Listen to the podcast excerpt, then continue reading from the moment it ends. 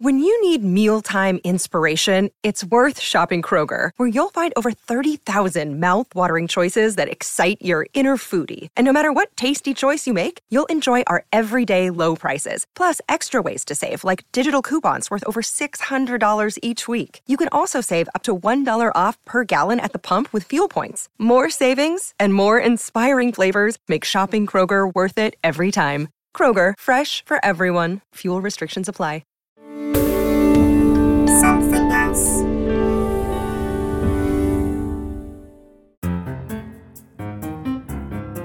Welcome to another episode of Something Rhymes with Purple. This is a podcast all about words and language, and it's presented by me, Giles Brandreth, and my friend and colleague, the world class lexicographer, Susie Dent. How are you doing, Susie? Hello, I'm very well, thank you very much. I am going back into studio very soon, which will be quite interesting. Not sure how I feel about it. I can't wait to see everyone again, but there's the slight nervousness of coming out of lockdown. So, uh, how about you? Are you venturing out? I know you're tricycling around London. I am venturing out. In fact, I think we all need to venture out more than we have. Uh, as I speak, there have not been any great resurgences of COVID 19, thank the Lord. My instinct is that we won't be into the new normal until actually we embrace, in a way, the old normal. Yeah. Um, I think I'm going to campaign for the 1st of September, which happens to be the Feast of St. Giles, to be a day on which we suddenly say, actually, let's go on living. Let's start living in. Let's open the theatres once more. Virtually everything else is open now. Definitely. Let's, Oh, let's the just theatres. carry on. I agree. just- Although, let's embrace parts of this new normal, which because it's been so much better for the planet and for our heads quite often. That's true. And indeed Yeah. for hygiene, we've got Yes. to keep washing our hands. Yeah. We've got to be being sensible about things. We've obviously got to shield people who are more vulnerable. Yeah. But the trouble is, the more timid we stay, the more timid we become. Yeah. But it is, it is strange at first. Hmm. It is strange. I'm still finding getting to sleep a little bit difficult. Mm-hmm. But I, I tell you what I've been doing this week in order to get to sleep is I have been repeating to myself some of my favorite nursery rhymes. Oh. I- I've been going back to childhood. I think I'm doing that generally because well, I remember you saying your dreams had taken you back to childhood and your, your mum reading to you. Indeed. Uh, she actually came into one of my dreams. She was reading me a story. Mm. And as you know, I've got this tricycle, which I last was riding the streets of London in a tricycle when I was six years old. And I'm back doing oh, virtually 60 years later, or more than 60 years later. And to get to sleep the other night, I was doing uh, nursery rhymes in my head. You know, Oh. Humpty Dumpty had a great fall. Humpty. And then I thought, this is something we should be talking about because they're amongst the things that we learnt first, and they're mostly very, very old. I mean, nursery rhymes have been around, well, certainly from the mid 16th century, they have been recorded in English plays, hmm. and, and most of the ones I think we know today will date from the 16th, 17th, 18th century. I've seen at the Bodleian Library, when I made a film about this for the One Show, a lovely little collection called Tommy Thumb's Songbook. And then there was a, a sequel, Tommy Thumb's Pretty Songbook. And they were published in 1744. And they're just full of nursery rhymes like Ring a Ring a Roses, things that we know today. Yeah. So these have been going around for centuries. So I wondered if we could explore nursery rhymes today. I would love to. I find it a fascinating subject because throughout history, in fact, various different meanings have been superimposed upon these nursery rhymes. And it's very difficult because they were very much part of this oral tradition that were passed on through reading and through, you know, sending kids and you to sleep. And they weren't always written down, or if they were written down, there were just hundreds of different versions of them. And, you know, th- there are people who just love to find historical meaning within them. And, you know, it might well be that a lot of them do have historical significance in terms of current events, etc. But that for me is the fascination that we can't quite get hold of them, but that doesn't stop us trying. And Humpty Dumpty is a great one to start with. We should probably say, Josh, shouldn't we, that most of the ones that we'll be talking about today, I guess, are very much of a of a British tradition. And we would love to hear some nursery rhymes from further afield from the purple people who live beyond Britain, because there must be some fantastic ones out there that we have no idea about at all. Yeah. And though happily Humpty Dumpty has gone global thanks to Lewis Carroll, who turned him into a character in Alice's Adventures Through the Looking Glass and made him a universal figure. Exactly. So Humpty Dumpty sat on a wall. Humpty Dumpty had a great fall. All the king's horses. And all the king's men couldn't put Humpty together again. Do you know the history of this one? Is it to do with Richard III? That rings a bell in my head. Well, he had a hump. He had a hump. No, not oh. not to do with anyone with a literal hump. So the real Humpty Dumpty was thought not to be an egg, but a really powerful cannon that was used by the royalist forces during the oh. English Civil War. Oh. And there was a battle that was known as the Siege of Colchester, in which the supporters of Charles I almost won the day, all thanks to Humpty Dumpty, because it was basically sat on top of the church tower of St Mary at the Walls, which had in this particular battle, a gunner who, according to legend, was known as One Eyed Thompson, and he managed to blast away the attacking Roundheads for 11 whole weeks. Can you imagine? That, that's how the story goes. Until, sadly, the top of the church tower was eventually blown away, sending Humpty Dumpty the cannon crashing to the ground, said to have buried itself in deep marshlands. And sadly, all the king's horses and all the king's men really couldn't put Humpty the cannon back together again. So it's a nickname for a cannon. Massive siege cannon, yes. Boaty McBoatface, Humpty Dumpty. I mean, it's almost onomatopoeic.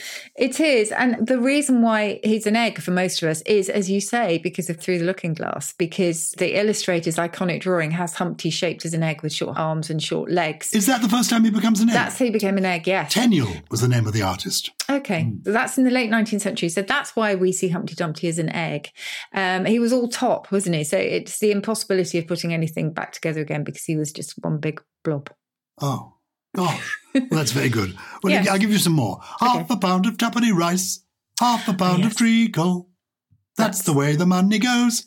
Pop goes the weasel. It's always isn't it? Oh, that's good. Oh, she that that wasn't a sound effect. I could actually see her doing it, and yes. she put her finger, her COVID-free finger, inside her cheek and popped it. Oh, how, I don't think I dare do that. Did you not scratch your finger? Did I scratch my finger? No, but I, I clearly wasn't really thinking about COVID. But given I'm at home, I'm hoping that will be okay.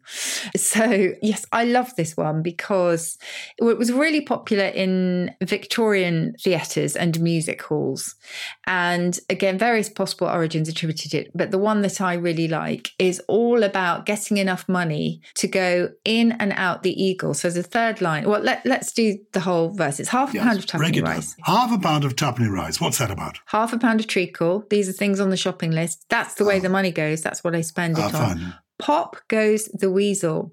Now it's thought that weasel here is rhyming slang, Cockney rhyming slang for weasel and stoat coat. So to pop something was to pawn it. It was to go to the pawnbroker shop and pawn it to get some money. So the idea is that this person, in order to pay for half a pound of tuppenny rice and half a pound of treacle, they pawned their coat but also, the third verse tells us up and down the city road in London, in and out the Eagle pub. That's the way the money goes. Pop goes the weasel. So the idea is that they're pawning their coat in order to fund both oh. the treacle, the tuppenny rice, and the liquor. So there's a moral to this, actually.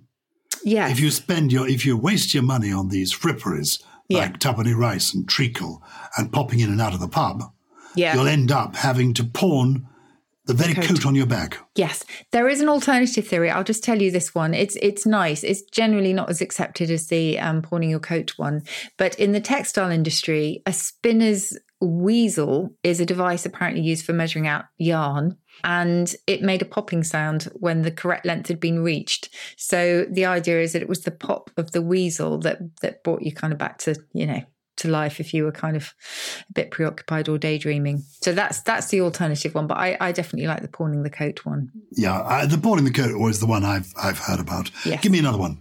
One of your favourites. Goosey Goosey Gander. Do you remember this one? This is not so well known. Goosey Goosey Gander. Remember the next Where one? do I wander? Upstairs, downstairs. It's whither do I wander? That's it. Goosey Whither Goosey shall Gander. I wander? Whither shall I uh, wander? Upstairs, downstairs, in my lady's chamber. There I met an old man who wouldn't say his prayers.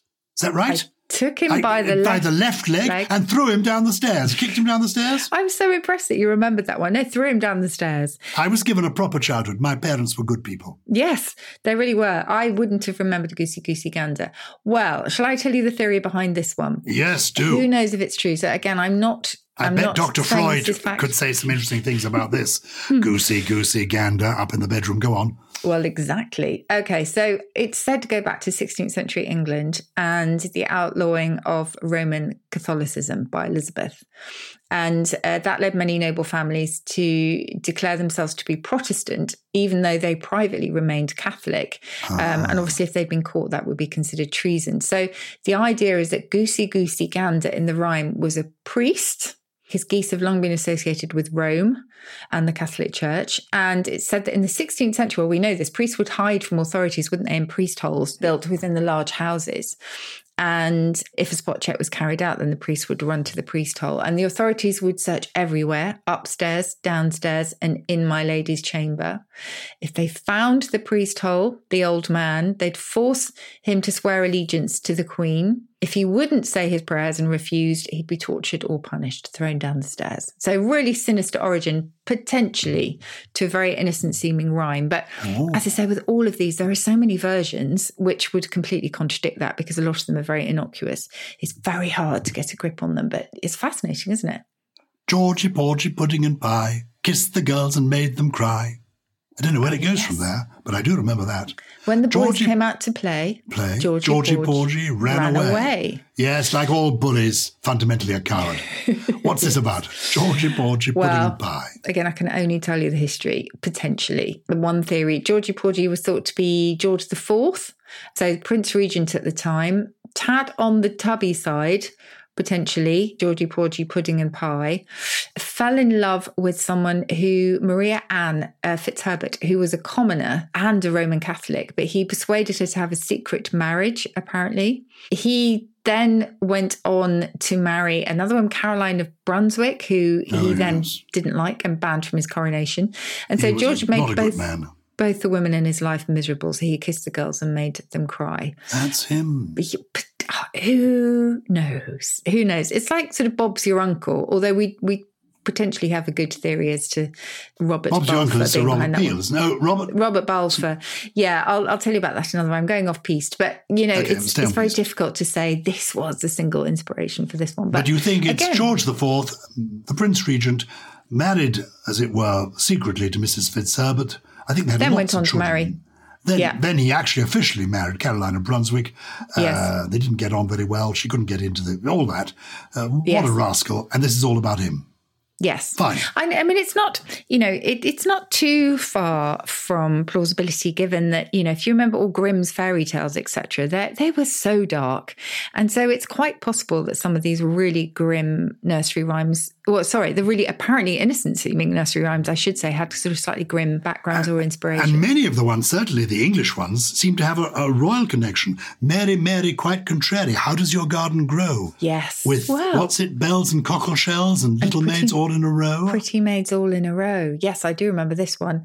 Could this be Bloody Mary and her murderous treatment of Protestants? So some will tell you that the silver bells and cockle shells were torture devices.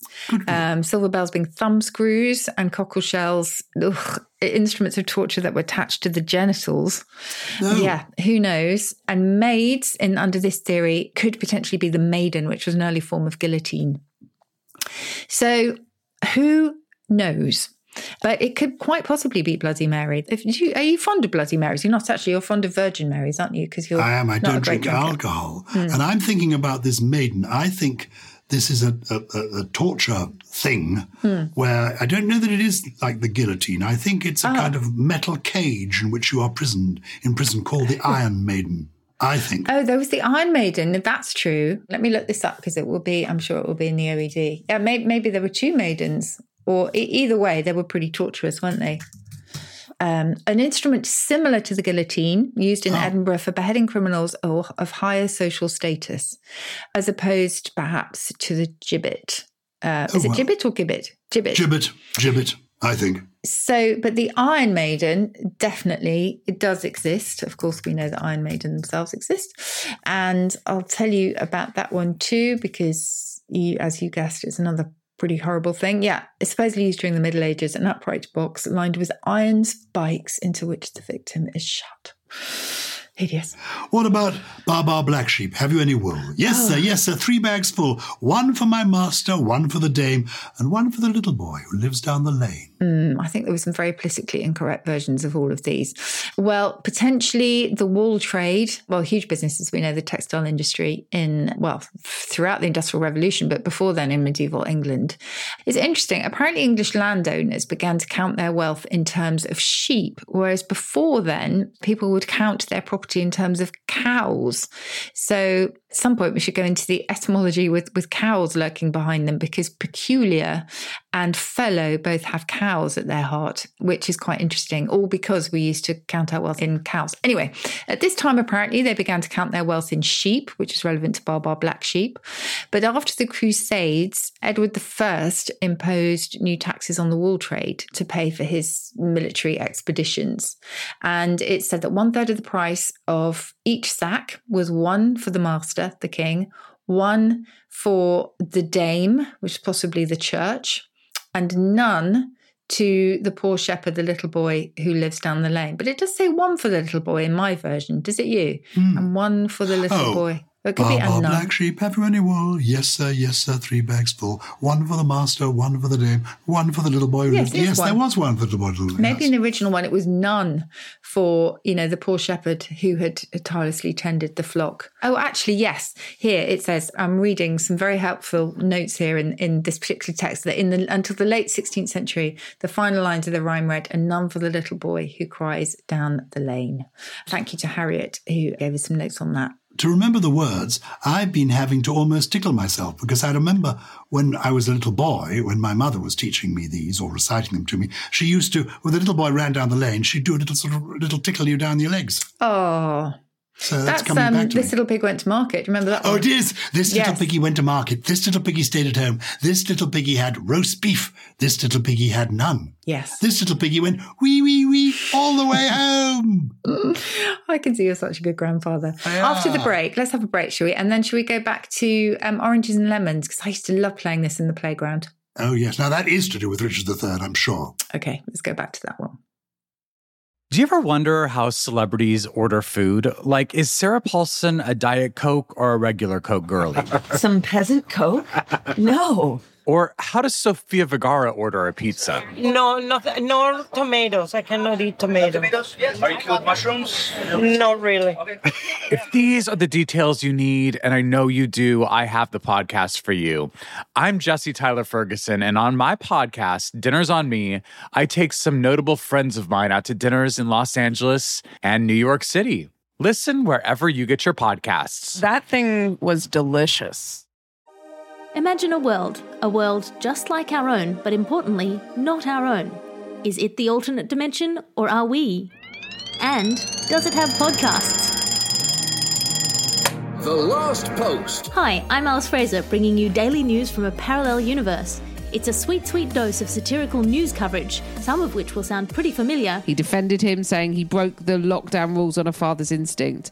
And I just think if Boris had shielded his as much as he's shielding Cummings, he might actually be in a position to give parenting tips. And some of it is just pretty weird. Air in space is becoming much clearer, Alice.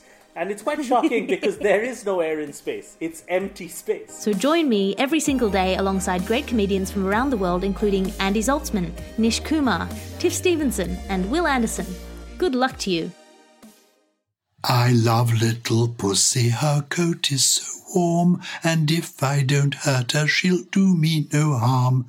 Now, this may seem inane, mm. but as I think you know, my wife Michelle and I, we have a cat living with us. She's called Nala. She's the cat that belongs to the people next door. And she's been living with us now for several years. It's a very satisfactory arrangement because they go on paying the vet's bills. but curiously, whenever this cat comes into the room, either my wife or I find ourselves singing I love little pussy oh. to her. Ah. Isn't it interesting how these things enter into one's soul yeah. and come out? Yeah. I hope that's a simple nursery rhyme that is as innocent as it sounds. I don't know it. I just sing it to me again. I love little pussycat, her coat is so warm. And if I don't hurt her, she'll do me no harm. I've Never heard that. I, I love her and pet her, and oh, I can't remember how it goes on, but it's very sweet. Oh, it's And- very and- sweet. Well, hopefully it is just an innocent little I rhyme think about I pussy. think there is another one, isn't there, about going up to see the Queen and finding the little cat under the chair, little finding the little mouse Ah. under the chair. There's also Little Miss Muffet. I've just Oh, remembered. Yes, Who sat on on, a tuffet. Yes. eating her curds and whey. Yes. And then a big spider comes down and sits beside her, and that ends up in a law court. I'm sure. Can you There's imagine all the historical ones that would be attached to that? Yeah, oh, so, uh, just to let you know that a tuffet was a footstool or a hillock or a mound that she could be sitting on. And anyway, something round and soft. Um, I hope some of these nursery rhymes are innocent, but some of them aren't. What were you going to tell me about next? Oh, oranges and lemons. Well, Oh, yes. British listeners will possibly remember older British listeners. I don't know if this this one is still performed in playgrounds up and down the country, but essentially, children form hands to form a little archway, and then Not under social distancing, they don't. Oh, no, you No, can't touch. No, no touching. Of course not. And then the other kids form a line to pass under the arch. And then on the last word, which we will come to, they kind of let down their arms and there's a chopper to catch the child passing through. Do you remember this one? Do you remember all the others? it. Go on. Oh, I'll try to. Okay. Oranges and lemons, say the bells of St. Clement's. You owe me. You owe me farthings. five farthing, three farthings, say the bells of St. Martin's. Uh, how shall I pay you? Say the bells of Old Bailey. How will you pay me? Says the How bells will you pay me? Say the bells of Old Bailey. What's next? when I grow rich. When I grow rich, say the big bells of Shoreditch. and when will that be? And when will that be? Says the the, great bell of St. Mary. Stepney. Stepney. I do not know, says the I great do- bell at bell Bow. of Bow. And so then these this is the key thing. bells of the churches of the city of London. Well, London, exactly. England. Yes. And then it finishes with, and this is the bit where the chopper comes down and the kids' Yes. arms come down in line. Here comes a candle to light you, Light to, you to bed. bed. And Here here, comes comes, a chopper, chopper to, to chop, chop off off your, your head. head. Chop, chop, chop, chop. chop. And if you're going under at that very moment, you're the one who's caught and is out of the game. Exactly. Uh, well, it was very, very old, like us. It was first published in 1665. And in the rhyme, the bells, as you say, all London churches, most of which withstood the Great Fire of London happily. And so it plots a journey through London using these churches as landmarks. So all very, very nice. Let's just go through it again. So it's oranges and lemons, say the bells of St. Clement's. Why oranges and lemons? Well, potentially St. Clement's was close to the docks where cargoes of citrus fruit, so oranges and lemons, arrived from the Caribbean. And this is why the drink is called the St. Clements. When you order a St. Clements, it's orange juice and lemon juice. Ah, well, there you go. And according to the Dickens in the Pickwick papers, porters would collect their fruit from those docks and then use the churchyard as a shortcut, potentially paying St. Clement's Church a toll as they did so. But just to add a more sinister note, condemned men were also unloaded at the docks and taken through the streets to a public execution. So, of course, the bells of churches might well have um, rung their death knell. And that could be the theme that goes on throughout. So, the Church of St. Martin's was apparently an area that had lots of pawn shops. I owe you five farthings. At the Old Bailey, as we know, the old law courts, the clerk of the church was given the responsibility of ringing a handbell outside the condemned cells at midnight, urging them to to prayer and penance. I, I'd call him the clerk of the church, but I Um, know not clerk. No, that's American. Sorry, American English. clerk, absolutely. And when will you pay me? Potentially, in that sense, it could be the payment of the debt that the prisoner is about to make was was not going to be in money, but with his or her life.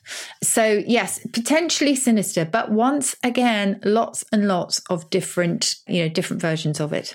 So who knows? But I, I do think these are all really fascinating. Well, they've been very, we've been very Anglo-centric because I think these are all British in origin. Or Yeah. They feel very British. And we have a global audience, which is Yes. very exciting for us. So if you are one of our listeners in South or North America, in Australia, in India in the Far East, and you have a nursery rhyme from your part of the world that you'd like to share with us, either to see if we can research the origins or where you know the story, please do let us know. And also actually correct us because some of the, what we've been saying, Yes. we may have been regurgitating urban myths. To- oh, you- totally. I'm sure I am in some cases, but quite knowingly. But I think in some some ways that's really fascinating. But I'd love to hear other theories if if our listeners have them. Can I just also say, just as a personal touch, that for years and years and years, and even today, if my youngest daughter has nightmares, I will sing "My Bonnie Lies Over the Ocean" because that was just a traditional song that I would sing over and over.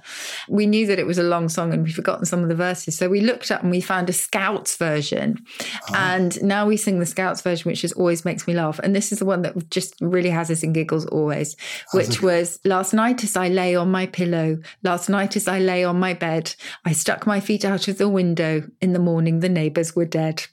Um, my mother makes beer in the bathtub. My father makes synthetic gin. My sister makes fudge for a quarter. Would you believe how the money rolls in? And so it goes on. But this is the Scouts version, and it's absolutely brilliant. It's hilarious. It's absolutely brilliant. I, I didn't know that's what modern scouting was all about. It's fantastic. No, it's Now- very, very good. Have we had any correspondence this week? Anybody been in touch? We have so much correspondence. I, I know we always say this, but it's important to say this that actually the show would be nothing, well, obviously nothing without our listeners, but also nothing without all the emails that come in. It's very simple. If you want to get in touch with us, you simply contact us, purple at somethingelse.com. That's something without a G. A very amusing letter here from Jack. Hello, Hmm. both. I wondered if you'd be able to help me with the origin of this saying. My friends called me at 11 p.m. steaming, and oh. my boyfriend asked me what the commotion was. I replied that it was my friends pissed as a fart, meaning they hmm. were drunk. Hmm. We both knew what I meant, but it got me thinking about how bizarre and nonsensical the phrase is. How can one be pissed as a fart? Hmm. Do farts get pissed? And how does this relate to being drunk? I hope you can shed some light on this for us. Much love and many thanks, Jack. Excellent. Oh, it's an excellent one. I wish that I could, but it's just completely nonsensical, as so many of these similes are. Someone asked me on Countdown the other day about writer's rain. You know, what's writer's rain? So I looked it up, and actually, it's not just rain, it's been writer's a trivet, right as a banister. I mean, just very odd objects that have been chosen for the simile. Well, I don't quite know. rain. Rain falls That's in a straight line. Oh, well, that's true. Writer's rain is both alliterative, but also steroids, exactly. Yeah. Writer's rain. Whereas pissed as a fart, well, I suppose a fart is the breaking of wind. It's noxious. Oh, it's yes, very- not, intoxicating though. I th- do you know what? I think it's just you know it's one person's riff that then kind of took off. Do you think it's Um, a variation of pissed as a newt? Well, pissed as a newt is another. They were so completely. pissed they couldn't even say pissed as a newt. It was pissed fart. I was pissed as a fart. I don't. I just Sure. don't know. What would you say? What would your simile be then? I don't know. Pissed as the. Pissed as. The day is young. Good. I'm, I'm pissed as the night Um, I is think young. you know they're about Ah. there's schnockled and schnockered and munted and oh, I mean there's just Yes. yeah just so many words for being drunk. Let's it, a hundreds and hundreds. pig's whistle at midnight. Yes, it's just a sort of silly phrase, isn't it? Yes, I'm oh, that's a as a good one. fart. Just looking up now, when the first quotation for fist, a fart is, it's not actually listed as a separate thing in the OED, but it's What? got here 1990s. It might well go back earlier than that. Pissed as a newt would be uh, earlier, but still 20th century. But you know what? In Roman times, I think I might have told you what they used to use as a simile for pissed. It was pissed as a thrush. And it's possibly because of the thrushes that used to teeter around the vineyards and drink from the vats of fermented grapes. And so you would be as drunk as a thrush. Uh, so that was their simile. So we've had very many over the years, Well, there you are, Jack. Not totally satisfactory Sorry. answer, but an answer of sorts. of sorts, yes. Can you do better with this? Mm-hmm. Question from Justin Boxhill, Susie. Hmm. I'm surrounded by tennis players comparing how they bludgeon people with good shots and don't feel bad. What is the word for saying sorry when you aren't sorry? And where did the term come from? Oh, interesting. Well, the only thing I can think of is a really old, like 17th century word term, which was merry sorry. So if you were merry sorry, you're kind of, yeah, you know, you- you're kind of brushing it off, but you're sort of giving an apology because it's required. But Ah. yeah, a merry so it's sorry. like, I'm pissed as a fart. Sorry. In fact, I'm very happy being pissed as a fart. I don't mean the sorry. That's it. I'm merry sorry. I like Mary, that. sorry. Yeah, I like that one. But that's as much as I can do. I can't think of a modern one. I think it's calling out for a kind of blend. You know, the way that we really just produce new words all the time is by blending and putting existing words, parts of existing words together. the origin of the word sorry, the apology sorry, is to express regret. It comes Yeah. from sorrow. Yeah. And the origin of sorrow is what? Uh, the origin of sorrow is definitely Old English. I'm I'm trying not to look this one up, but I think I'm going to have to. Yeah, Old English. It's related to the German. It's Germanic, and it's related to the German Sorge. The Sorgen is to sort of have cares, and so that uh, it probably then goes back to the same Proto-Indo-European ancient root. But yeah, Old English. It was quite funny. I went to Tesco on the tricycle yesterday Hmm. and uh, to do the shopping because I've now I've got this tricycle. I'm sent to do all the shopping. That's the downside. Hmm. I got the road like looking like Miss Marple and uh, with my basket at the front, basket at the back, and I fill up with the shopping. But in our socially distanced Tesco, there's sort of we're all in little sort of two meter, square blocks with Hmm. the stripy lines. I counted. I was only in there for about five minutes. I counted more than a hundred people saying sorry. Because as I went in, I said sorry. Someone said sorry to me. I then tried to go past somebody. They said sorry. I then was trying to reach something and said sorry. The person who was actually putting their thing back said, "Oh, sorry, I mustn't do that. Oh, I'm so sorry. Oh, sorry, sorry." They said, putting it in the basket. And by the time I'd got to the till, where I found I'd forgotten my card and had to say sorry. And I said, Would you take cash? And they said sorry. It was a sorry state of affairs, and more than a hundred sorries had been said. Good Do you think it's the British who say sorry more than any other country? Well, let's ask the purple people what they Yes. think. Are we? We probably have more to be sorry about, but are we the sorriest lot on the planet? I do remember when I went to Germany, when I lived in Germany for a while, I did say Entschuldigung a lot to people. And I don't that mean? remember, that means sorry. And I don't remember so many people saying it back to me, which suggests it might have just been me translating my sorry. Do you know, for years, that would say that word again for sorry in German? Uh, it says the ent is a bit swallowed. It's Entschuldigung, but it's it comes across as Oh, this is so embarrassing. Oh. I, I, I thought the word for sorry in German was Gesundheit. Oh no, that's when you sneeze. That's say that's bless you. That it means health, but it's what you say when someone sneezes. Oh Lord, I've been going around Germany for years saying sorry, meaning saying Gesundheit. Oh, Gesundheit. Didn't mean oh Gesundheit. they, they think oh bless. They think I'm a sort of Latin Day Martin Luther going around giving blessings everywhere I go. Oh dear me. Oh, I love that.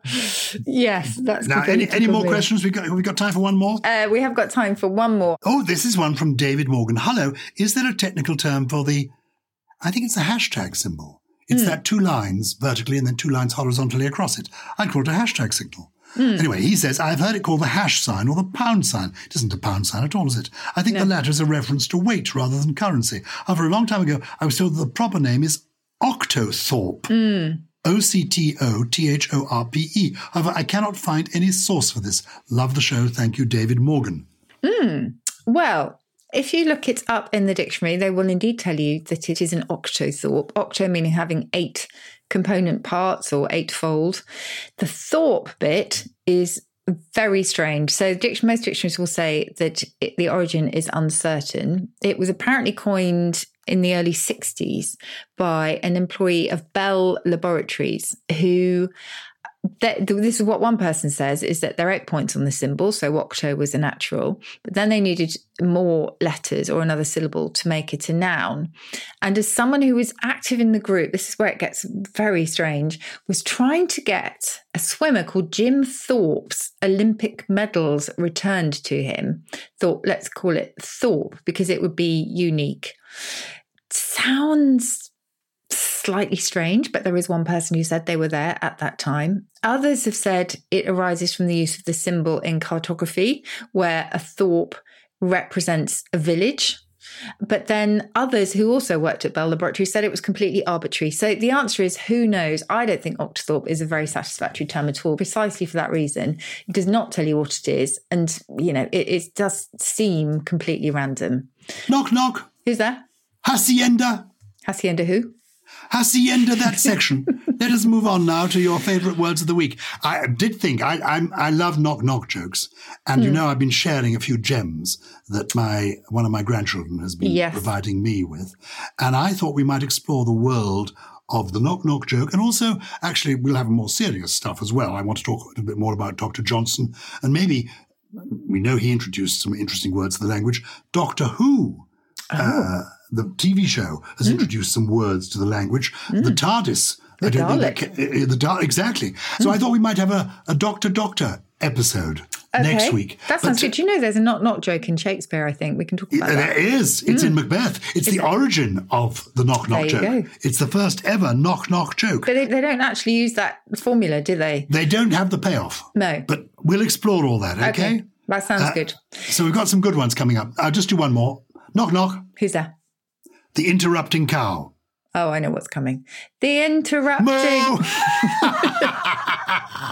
Well, some of us are easily pleased, even at our age. What are the, to raise the game, what have you got for us this week? Three interesting words that are not in our current vocabulary, but perhaps Okay. ought to be.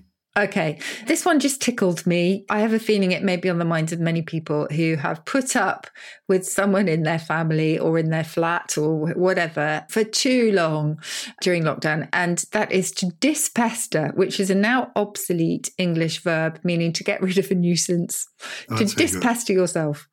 So many people longing for dispesterance. This is another really useful word, I think. I don't know why it's not better known, apart from the fact that it's not a very obvious word. It's Scottish from the Scots Dictionary and it's fornail, F O R N A L E. But it just fills a gap, really, because it means to spend money before you have it. Ooh, to So you nail something before you actually have the wherewithal to pay for it. I But it's not spelt like nail, N A I L. It's Well- N A L E. It is NALE, although the dictionary does also have NIL, uh, AL. To fornail is to spend before you can afford it. Yes. Yes. Oh, for nail. And then avidulous is another really obscure one from the OED. It's A V I D U L O U S, avidulous. And or avidulous, you could say, and it means somewhat greedy. So not totally greedy, just a little bit. Somewhat greedy. I think that's what I am. That's why I'm have to be on the low carb diet because I'm somewhat. I am somewhat greedy. That's that's the problem. I can't resist things. Anyway, so those are your words. I've got some poems for you this week. Some nursery rhymes. Little Jack Horner sat in a corner eating his Christmas pie. He put in his thumb, but instead of a plum, he squirted fruit juice in his eye. Bear in mind, Who's these that have one been from? Is that from your grandson? Yes, these have been provided by a seven year old. Mary had a little lamb. Its fleece was white as snow, and everywhere that Mary went, the lamb was sure to go. Mary had a little lamb. Its fleece was black as soot, and into Mary's bread and jam its sooty foot it put. Mary had a little lamb. You've heard this tale before. But did you know she passed her plate and had a little more? Mary had a little lamb. She ate it with mint sauce. And everywhere that Mary went, the lamb went too, of course. Oh, for vegetarians like us, that's actually quite sad. Yeah. We will never eat roast lamb again.